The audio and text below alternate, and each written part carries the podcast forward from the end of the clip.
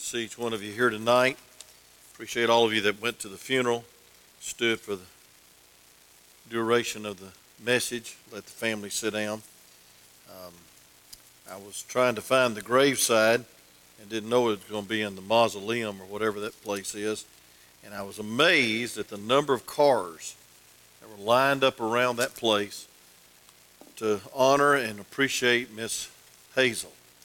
Uh, you know, sometimes you just don't know what kind of influence a person has. But I know Miss Hazel was a blessing. This past June, this goes right on the message, uh, 2 Corinthians chapter 9. Thank you, Brother Rainey, for that good message. Always good to hear you preach. We'll have to give him a whole service next time, amen? Because he's past 40, I know. But anyway, uh, 2 Corinthians chapter 9, I want to preach uh, my 10th message on the measurement of your life or evaluating your life through God's perspective. And uh, as I think about Miss Hazel, I think about her availability to invest in other people's lives. She had her arm and hand severed several years ago. I think it was probably 20 or 30 years ago. I'm not sure. A plant accident. Guy caught one of those machines and just took her whole right hand off and arm. And I want to tell you something. She didn't get bitter. She got better. And I know that she probably went through some terrible times, but she used that for the glory of God and didn't use it as an excuse. And she didn't lose her, her zeal and determination and compassion to serve God. I asked her this past uh, year, I said, Don't you want to take off a year? Because it's going to be real hot in June. And she said, You listen to me. That's, we called her, behind the scene, we called her Sister Sergeant because she flat would tell you like it is and she wouldn't hold back anything, but she did it in a very nice way some of the times. Anyway, uh, she said, I'm going to tell you this, Brother Wayne. If I have to hire an ambulance, I'm going to be at Vacation Bible School, and I'm going to serve those little bus kids their supper if I have to hire an ambulance. Now, you don't know how much that spoke to my heart because most times preachers are in the begging business. They're begging people to work, they're begging people to teach, they're begging people to serve. And here she was, says, I'll take an ambulance to the house of God to serve a sandwich in the name of Jesus. And so this is our 10th week, I believe, might be 11th, that I preached on how to evaluate your life in God's eyes, in His perspective. The first week was on love. Love evaluates your life. I want to tell you something, folks. Humility evaluates your life. You got to realize you can't do it without Him. Amen? And then intercession and communion we went on with uh, joy. The joy of the Lord uh, measures your life. How much joy do you have in everyday living? And then, uh, of course, there's um, words and thoughts. Oh, how pungent message that was to my heart about my thought life. Folks, as a man thinketh, so is he. Proverbs 23, uh, chapter, uh, Proverbs chapter 23, verse 7, I believe it is. And uh, folks, uh, thou will keep him in perfect peace whose mind is stayed on thee. So a lot has to do with your thought life. Amen. A penny for your thought. What do you think about most of the day? Do you think about yourself? Do you think about how sorry everything is? And do you think about the Braves? I was noticing the Braves uh, a couple of innings uh, right before I uh, came to the house of God, and, and the whole stands were empty. And I thought to myself, if this is a if this is a phony make believe epidemic, then why in the world are people losing millions of dollars a game? Because none of these stores can open, none of these uh, um, uh, uh, restaurants can open, and man, they're losing thousands of dollars. It's got to be real for them to lose bucks. If it wasn't real and it was just the mayor's or the, excuse me, the governor's decree, the governor would be out, I promise you. And so this is real stuff, and we need to pray and be cautious. But I wanted uh, to, uh, uh, I'll have one more message before August, and I'm going to preach on faith next week, the measurement of your life. But I want to preach on the measure of your life by your investment, by your investment. You know, what I really appreciate about Miss Hazel, and she preached her own funeral this morning, is this that she invested her life in others. Uh, she left her house open uh, and having all the utilities on so if her children needed a place to come and stay, it'd be available. She was always thinking about others. God bless her. So I want to preach just a few minutes on investment. What do you invest in your life? And by the way, you can invest on this uh, nasty now and now, or you can invest in the sweet by and by. Only what's done for Christ will last. Now, get this now. Only what's for, done for Christ will last. And, folks, you need to give your days to Jesus.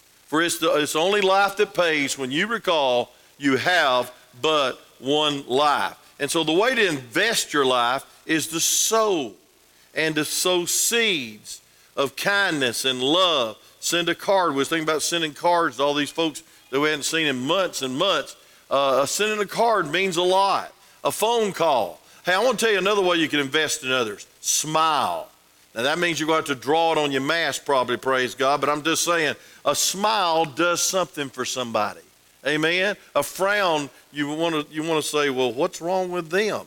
And folks, as Christians, there ought to be a smile upon our face, and we ought to sometimes have to smile by faith, not fake it, but I mean know that the Lord's presence is enough. But in 2 Corinthians chapter 9, I want you to look at verse 8, and I'll read several verses so uh, you can stand in your heart during the whole message. I won't have you stand, but I want you to look at this. It says, God is able. How many can say amen to that? 2 Corinthians chapter 9, verse 8. You with me? And it says, to make all grace abound towards you. Now listen, that ye always having all sufficiency in all things may abound in every good work. Now, folks, I want to tell you something. God Almighty measures your life by your investment. He expects a gain. If you turn with me to Matthew chapter 25 tonight, you'll see, first of all, life is given to you to invest. Life is given to you and invest. In other words, it's a sacred trust. God didn't give your life just to be happy. God didn't give your life just to be uh, prosperous or, or, or, or wealthy. God gave you your life.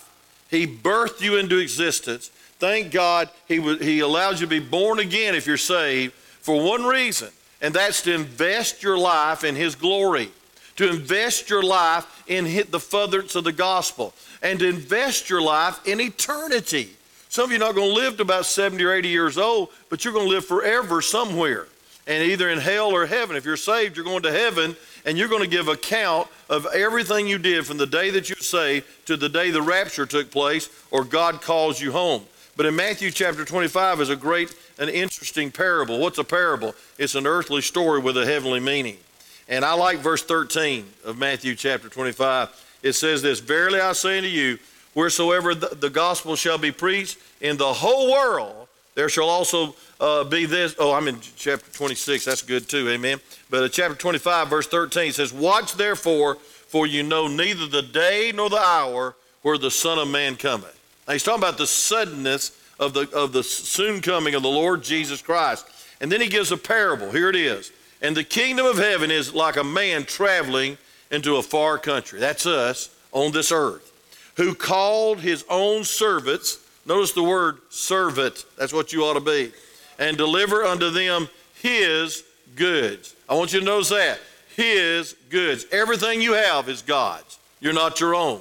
You're bought with a price. Therefore, glorify God with your body and your spirit. 1 Corinthians 6, 19 and 20. The Bible tells us that God created us, God saves us, and God sustains us. He has a threefold right for your life, and your life is not your own. But look at verse 15.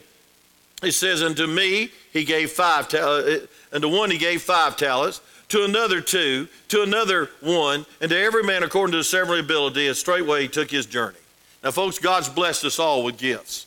Some have more gifts than others. Uh, some you try to figure out what your gift is, but you have one.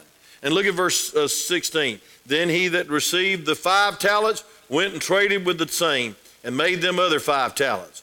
And likewise, he that receiveth two, he also gained two. But he that receiveth one went and digged in the earth and hid his Lord's money. Now, listen to this. And after a long time, the Lord uh, of those servants cometh and reckoneth with them. And here's what he said. He said, And so he, he that received the five talents came and brought the other five talents, saying, Lord, thou deliverest to me five talents. Behold, I have gained beside them five talents more. Amen. His Lord said to him, Well done, thou good and faithful servant. Thou hast been faithful over a few things. I'll make you ruler over many things. Enter uh, thou into the joy of the Lord. Some people are not going to be shouting when they get to heaven, they're going to be pouting because they used their life for themselves. But look at this. He also that had received two talents came and said, Lord, thou deliverest unto me two talents. Behold, I gained two other talents besides them. His Lord said to him, Well done, thou good and faithful servant. Thou hast been faithful over a few things. I'll make you ruler over many things. Enter into the joy of the Lord. Here's key verse, verse 24. Then he which had received the one talent came and said, Lord, I knew thee that thou art a hard man. He didn't know God. Reaping where thou hast not sown, and gathering where thou hast not strawed. I was afraid, and I went and hid the talent in the earth. And lo, there thou hast, uh, thou hast thine is mine. And his Lord answered and said to him, Thou wicked and slothful servant, thou knowest thou reap where I sowed not, and gatherest where I have not straw. Thou oughtest therefore to have put my money to the exchangers, and then at my coming I should have received mine own with usury or interest. Take therefore the talent from him, give it unto him that which hath ten talents, and everyone that hath shall be given, and he shall have abundance. But from him that hath not be taken away, even hath he hath, and cast ye the unprofitable servant into outer darkness. Therefore there be weeping and gnashing of teeth. Only one life. And I believe we can measure our life, evaluate our life by how much we invest our life for God's glory. How much we invest our lives to bring joy to others, not get joy for ourselves. How much we live for others instead of self. And how much we live for the next world instead of this world. How much we live for eternity and not the 70 or 80 years that God gives you. I hope He gives you more than 70 because I'm almost there. But, folks, listen life is given to you to invest. Write it down. Life is given to you to invest. And, folks, it ought to be an investment. The Lord um, uh, expects a return, He's an investor. Um, and what does He give you? Well, I'm going to tell you what He gives you. He gives you time, and He gives you talents, and He gives you treasures, and He gives you this truth. And the Bible says that we're stewards of the gospel. First, uh, uh, we're put in trust with the gospel, excuse me. 1 Thessalonians chapter 2, verse 4. And the Bible recognizes the ownership of God. Notice in this parable, real quick, it says, His goods. His goods. Folks, it's His servants. And, folks, the Bible says in Exodus 19, verse 5, all the earth, hurry back, all the earth is mine. Psalms 24, verse 1, the earth is the Lord's and the fullness thereof. And a lot of us are getting fuller, amen? I'm not, I'm, I'm not afraid of this uh, virus. I'm afraid of dying of a heart attack if I keep eating, amen? I mean, boy, this quarantine's been rough on my diet. Amen. I, I ain't going to tell you how much weight I've gained. Good gracious alive. I thought it was my heavy tennis shoes when I got on the weight uh, scales. But anyway, Haggai chapter 2, verse 8 says this The silver is mine, the gold is mine, saith the Lord. But I want you to look real quick at Deuteronomy chapter 32, verse 6. Don't you love the Word of God? Amen. That was a great message. Uh, Deuteronomy 32 and verse 6. I'll try not to keep you long. We don't have a nursery.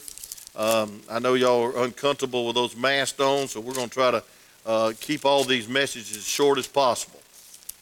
I said that this morning I preached 17 minutes because uh, I looked at the I looked at the video after I got home. I said I want to know how long I preached, and that was about the shortest I've ever preached a message uh, funeral message. Now, that didn't count the invitation and the four songs. Amen. But anyway, it was a good service. Deuteronomy 32, and I want you to look at it real quick, verse 6. Deuteronomy 32, verse 6. Do you requite the Lord? That means, do you shake your fist at God and argue with Him? A lot of people have been arguing with God lately. But look at this. This is old, foolish people and unwise. Is not He thy Father that has bought thee? I want to tell you something, friend. I want to tell you why you ought to be an investor in God's glory, why you ought to be a sower, why you ought to be concerned about a ministry for your life, a ministry of teaching, a ministry of giving, a ministry of driving that old bus if we can ever get it cranked, a ministry of, of just being one that uh, encourages people and loves people and calls people and, and, and leads people, a good example. It says, because you're saved. You're saved by the grace of God. Not saved to, to bask in the blessings of God, but saved to minister. Great investment. Folks, only what's done for Christ will last. And by the way, only what's done for Christ will, will uh, uh, be left as a legacy when you die. You know, I'm so proud of my children. Uh, they're living for God. And it's only by the grace of God and a good mama. And, I, and folks, we've been missing them a lot. We've been in quarantine most of the time away from our children because our missionary children go into all kinds of churches, and most churches don't even have any kind of restraints, which I don't respect at all, and they get exposed to it. That's how Kevin called it up in Maryland. A guy that said, I ain't got no restraints. And I, you know, I know him very well. I'd like to call him up and say, you ought to have a little restraint, praise God. But you know, that's their church. We're independent Baptists. We don't tell another church how to do it. But I want to tell you something, friend. Thank God for children that go on after you die. See, my, my, my, my life lives on. Uh, when, when, I, when I die, uh, Jason can carry on. Stephen can carry on. Uh, Stephanie and um, Amy can carry on. And it's a blessing to see the grandchildren turn out right.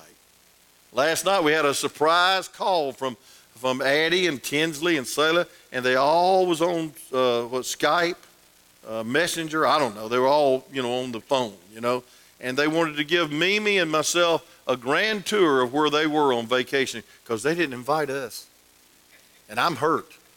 But you know why? Because that means I'm old and I'm medically challenged. So I can't go on vacation. So they get this night, and we've been looking for this for years. That when they came home, we was going to have a family vacation.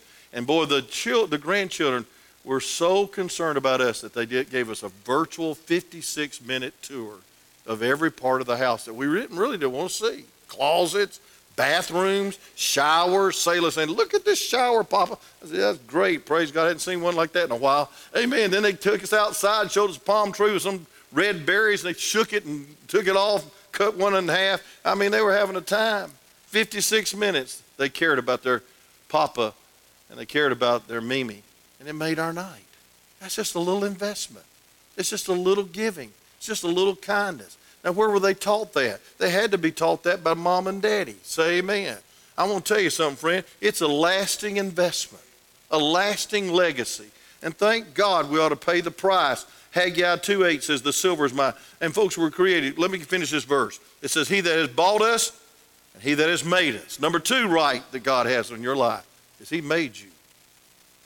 Now, if you think you came from one cell amoeba that flipped over and became a tadpole, and the tadpole got so jumpy, became a frog, and the frog got so hairy, became an ape, and the ape got so intelligent, he showed up at Mohawk on the executive training program, you got another thought coming. If monkeys made men back then, why don't monkeys uh, uh, come out of man now, or uh, men come out of monkeys now. I've been down Grant Park many, many times. I've never seen a human being in one of those cages from those monkeys. Folks, because we, we, we're created by God. And we're created in His image. And I want to tell you something else. We're created to be like Jesus, who is a giver, not a taker. We're not to be isolated. We're not here for ourselves. We're here for the furtherance of the gospel and I want to tell you something, it was hot Sunday afternoon. Hot. And I want to tell you something, these folks went out and knocked on doors with this stinking mask on, pardon the expression, and distance themselves and we're ministering to those children because it's an investment in the next generation. It's an investment on the next preacher. It's an investment for the next missionary. It's an investment for the next mama or daddy that'll have a decent home and not live in chaos like some of their parents are. I mean, that's an investment. But it's not easy. Sunday afternoon is nap time for most of us. When you get over 60, you'll find that out, Brother Chris. But here they were visiting. That's an investment. Bus ministry is an investment. Sunday school ministry is an investment. I was watching my daughter in law teach uh, Sunday morning. I said, Man, praise God, she's got the gift of communicating with kids. I mean, she was making it simple where I could understand it. And she was repeating it. And she was, she was, she was very, uh, you know, uh, using good illustrations. And I thought to myself, uh, that's hard for 21 weeks. Brother Jack, it's hard to teach to your wife 21 weeks. She's probably back out there She's probably off, off, the, off the camera sticking her tongue out at you. I don't know. No, no, Russ, she wouldn't do that. She's encouraging him. She was the, she's the production manager, praise God. And folks, it's not easy to do that during this 21 weeks of uh, pandemic. but it's an investment. And you never know who's listening. You never know. And I've seen some ex members, and I mean real ex members, watching y'all's Sunday school class. Amen. They don't watch me preach, but they watch the Sunday school class. Amen. It's an investment. Why? Because He saved you, He made you, and look at the last part of the verse, and He has established thee. He sustained you. I'm going to tell you this, I'm going to tell you real quick, and we're going to close. The reason God expects a return is because He spared you for such a time as this. Folks, I'm going to tell you something. It's only the grace of God you didn't die in a car accident this past year. Amen. It's, uh, it's only the grace of God you're not down there on a ventilator like Dr. Sammy Allen struggling for the next breath. And they say that is the most painful, agonizing disease you can get. I'm not trying to scare any of you. You don't want it. It's not, eh, hey, it's much more than the flu. Say amen right there, Danielle. You know it is. She wouldn't be wearing some mask carrying a baby and, and going 24 7 as a nurse if it wasn't real. And it's really crisis time for us to do right, do better. But, folks, God gave you one breath to serve Him, He gives you another breath to serve Him. He doesn't give you a breath just to enjoy breathing. He doesn't give you breath just to run for election unless God calls you that. Life, listen, time, talent, treasures, and truth. Life and all its blessings is a sacred trust. Write it down. It's a sacred trust. I thank God for the years that God's given me. And I want to say this I feel a little guilty because I feel so good. Now, I might feel so bad tomorrow, Brother Jack, but I feel so good. I, I mean, I don't know what it is. Maybe I need those extra five pounds. I don't know, but it's just a blessing to be healthy. It's a blessing to be able to get up. It's a blessing to move. It's a blessing to be able to be active. Say amen, Brother Lamar. I saw you at the funeral, funeral today standing up for 17 and a half minutes. Praise God. It's wonderful. And folks, I want to tell you something. We're redeemed by the precious blood. We're bought from the slavery of sin. And thank God we belong to the one that's paid the price. Good investment. Give your life. You're measured by your investments. Let me just say, second of all, life has a potential and power to be an eternal investment. I want to get back to our text and I'll close. I'll try to have you out of here in just a few minutes. But I want you to see a powerful verse. 2 Corinthians chapter 9, or verse 8, chapter 8, verse 7. 2 Corinthians 8, 7, real quick. The Bible says this, and I want to give it to you. It says, Therefore, as ye abound in everything, in faith, and utterance, knowledge, and all diligence, and your love to us, see that you abound in this grace also. Now, what's this grace also? 2 Corinthians chapter 8, verse 7. You with me? I want to tell you what this grace also is. You'll read verse 1 through 6, you'll find out what it is. But I want you to look at verse 8. It says, I speak not by commandment, but by occasion of forwardness of others to prove the sincerity of your love we know the grace of our Lord Jesus Christ, that though he was rich, yet for your sakes he became poor, that ye might, through his poverty, might be rich. And folks, what this is saying is you have the grace of giving. God gives you the grace of giving, giving your life for others. People have laid down their life. That's why I respect missionaries so much. I'm glad I'm independent Baptist, so I meet real missionaries, pray with real missionaries, fellowship with real missionaries and, and uh, have a burden and share their ministry personally. And folks, listen, they, it's not easy to go to these Muslim countries. It's not easy to go to these places where they don't have good medical care. But they go on anyway. Why? Because they're investing in souls. I would have tried everything I could to stop Mark and Amy from going to South Africa if Mark was going to make money. If Mark was going for a, a business uh, transfer. But Mark's going, Mark laid on his heart, grew up in his church, to go to the mission field to start Camp Rhino, to have a youth camp that reach young people, that start churches. And I'm going to tell you something, friend. I miss them. And when they get on that plane in a couple few weeks, I'll cry. Miss Connie will cry. Miss Burnell will cry. We'll all cry at the airport like a bunch of babies. Only person won't cry is Jason. He don't cry. But I want to tell you something, friend. He probably goes home and boo-hoos. But anyway, uh, thank God, thank God that they're in the will of God and I can give my daughter to the mission field. It's not easy. It's not easy at all. But I'll tell you what, it's worth it. And I'll just say this, friend God has called you to give yourself. Maybe not to the mission field, but to certainly pray for missionaries and to give by faith to missions and, and, and to go be a witness to your neighbors. This is a great time to witness. We ought to invest our lives into getting the gospel out and stop being so prideful that we keep it to ourselves. It's a sacred trust. God's given you more than one talent. God expects a return. God, He's coming back as an investor, and He's invested in you, and he's, His Holy Spirit's in you, and He wants you to put your life on the line and give that other people might be saved. That's the whole. Listen, let's don't lose the motive and the mandate and the mission of this church during this stuff. We're not on the survival mode. It seems like we are. You know, we're just hoping we don't get all, you know, go to pieces and fall apart. Friend, we got to keep going. And we got to keep reaching souls. And we got to keep visiting on Sunday afternoon when it's hot and keep uh, in touch with those little bus kids and love them. Why? Because they need to be saved and their parents need to be saved. Folks, it's the grace of God, and that grace is sufficient. I want you to see the investment must be on purpose. Look at 2 Corinthians 9, verse 7. The Bible says, Every man according as he purposes in his heart, so let him give, not grudgingly, but of necessity. 2 Corinthians 9, you with me? Verse 7. For God loveth a cheerful giver. I want to tell you what to thrill your soul.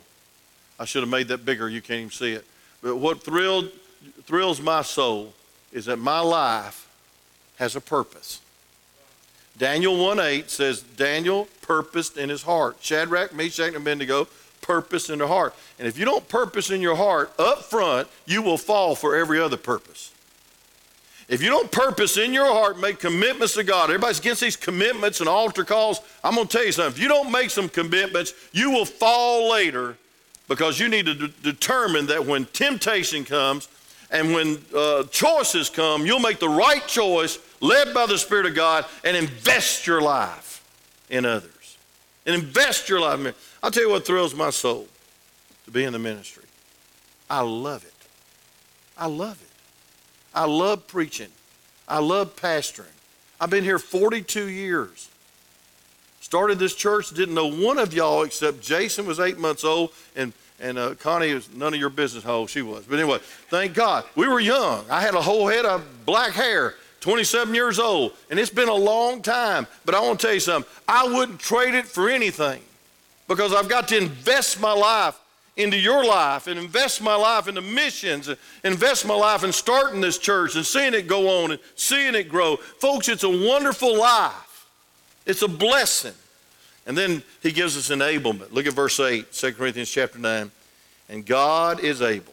Would you underline that? God is able and folks, that is the might of it. Uh, God is able. He's always able.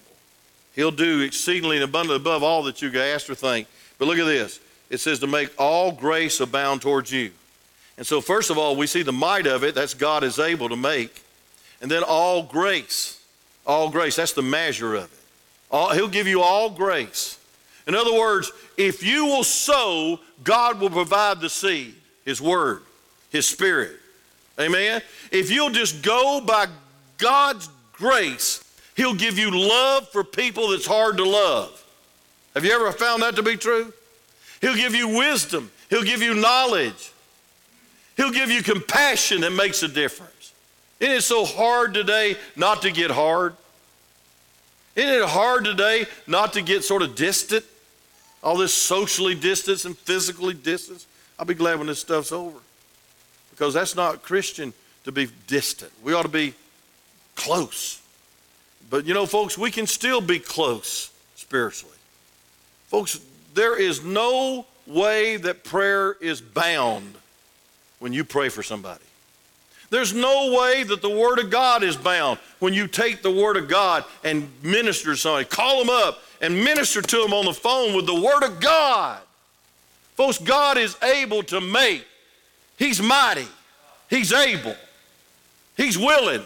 Are you? All he needs is a yielded vessel. And then it says abound. That's the matter of it. Folks, the Bible says, and God is able to make all grace abound And then it's here's the here's the here's the motion of it towards you. Now, why would he do that? Let me close with this thought. Why would he bless you? Why would he bless you to live in America? Why would he bless you with intellect? Some of y'all are very smart. You're a lot smarter than your pastor.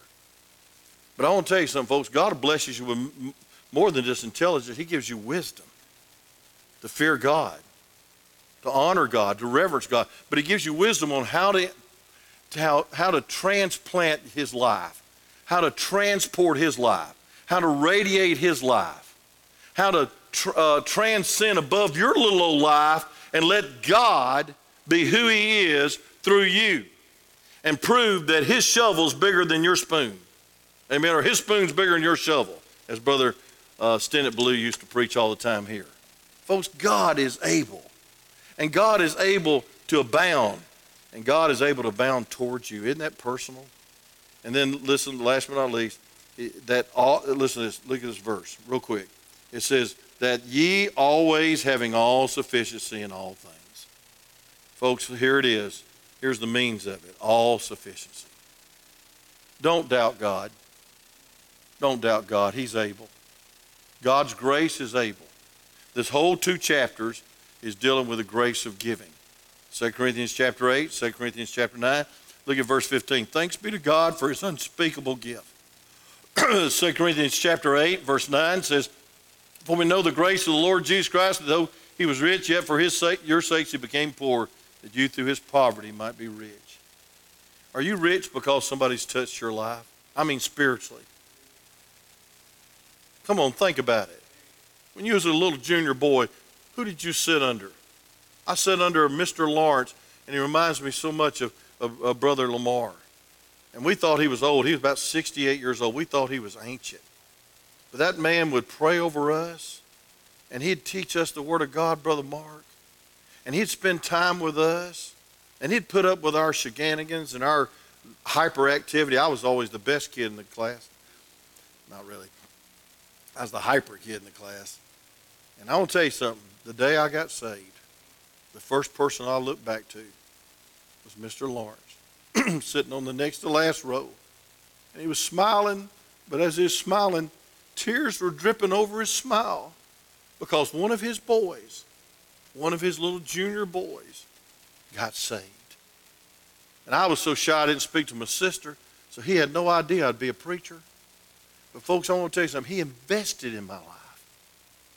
He invested in my life. When I got to the youth department, had two guys, Billy Kelly and, and uh, Scott Man, uh, not Scott Manning, but uh, uh, Chris Manning, and they were Georgia Tech students. And I thought it was so great that somebody in college would identify with the son of a drunk. And he took me on. He took me out to eat, and he, and he took me out soul winning. They those, those young uh, college students uh, maybe they just graduated and had great jobs and, and they had great cars and, and they'd take the whole class in their car, pack us in there. And I'll never forget, we'd stop at red lights and do a red light challenge and we'd get out and run around the car and then get back. You wouldn't do that now, praise God, amen? You, well, you might, but you'd get arrested. And folks, I thought, man, those young, those young uh, uh, college and career guys spent time with me, invested in me took me soul winning, taught me to love people, taught me to love the Word of God. And they always checked on me when I missed a Sunday. And they always looked and see if I was sitting next to my mama when she showed up. And if I wasn't there, they knew I was sick or had to stay home with daddy because something was wrong at the house. And folks, I want to tell you something.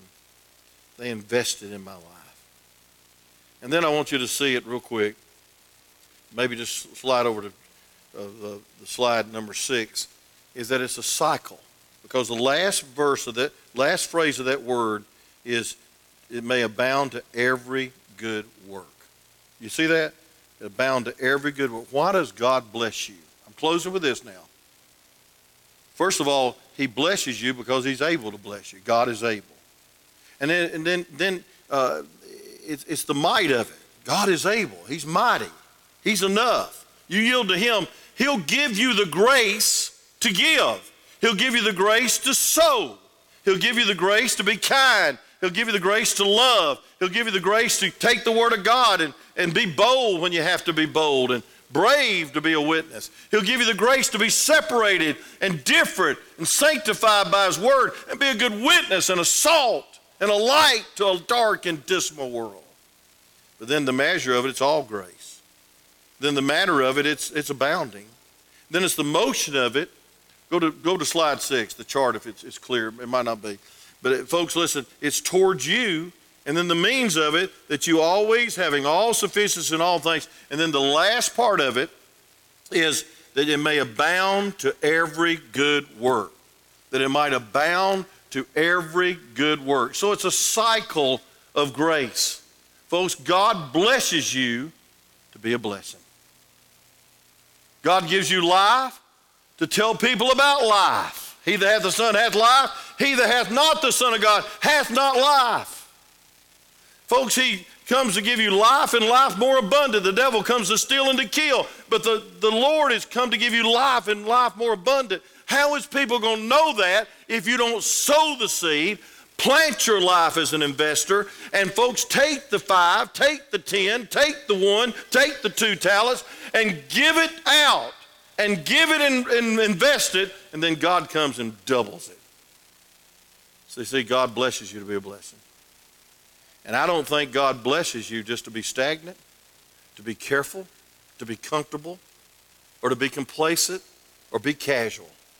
I believe God blesses you to be committed to yield to the grace of God and let this cycle of sufficiency move through your life. And let that cycle of sufficiency, the grace of God, so bountifully. Wish I had time to read verses 11 through 15, but it talks about being enriched Christians. And folks, that word is a bakery term that means um, like a pastry that's filled. You ever had a cream filled donut? Praise God, I love them. You can tell I love them. And folks, I want to tell you something. We ought to be a refreshing, delightful Christian. We ought to be a Christian that practices sowing. And folks, sowing by faith. We ought to be like a farmer. We ought to be sowing, and we ought to expect a return and know that God has called us to invest. I want to close this series next, next Wednesday on you measure your life by faith. But I want to tell you something, friend. You measure your life by how much you are abounding in the work of the Lord. So that last phrase again on 2 Corinthians chapter 9, verse 8, that you may abound to every good. I want to tell you why so many people are miserable as a Christian. They're stagnant. I want to tell you something. It takes sacrifice to give. It takes sacrifice to get out of your comfort zone. It takes sacrifice to witness. You got to dethrone pride. Oh, what if I say the wrong thing? Well, praise God, the Lord can use even your mistakes. Just give them the Word of God. That won't be the wrong thing. Say amen. And then, friend, when you step out by faith and you sow what God's given you, and you give what God's given you, He takes it and multiplies it. And people are saved because your life was a vessel of grace. And so, as I close this series, how's your investment life? If, if somebody came up to you right now and said, Hey, I got the retirement program where you can make a thousand percent guaranteed percentage gain, how many of you would do that? if you checked out the guy and knew he wasn't a charlatan and some crook.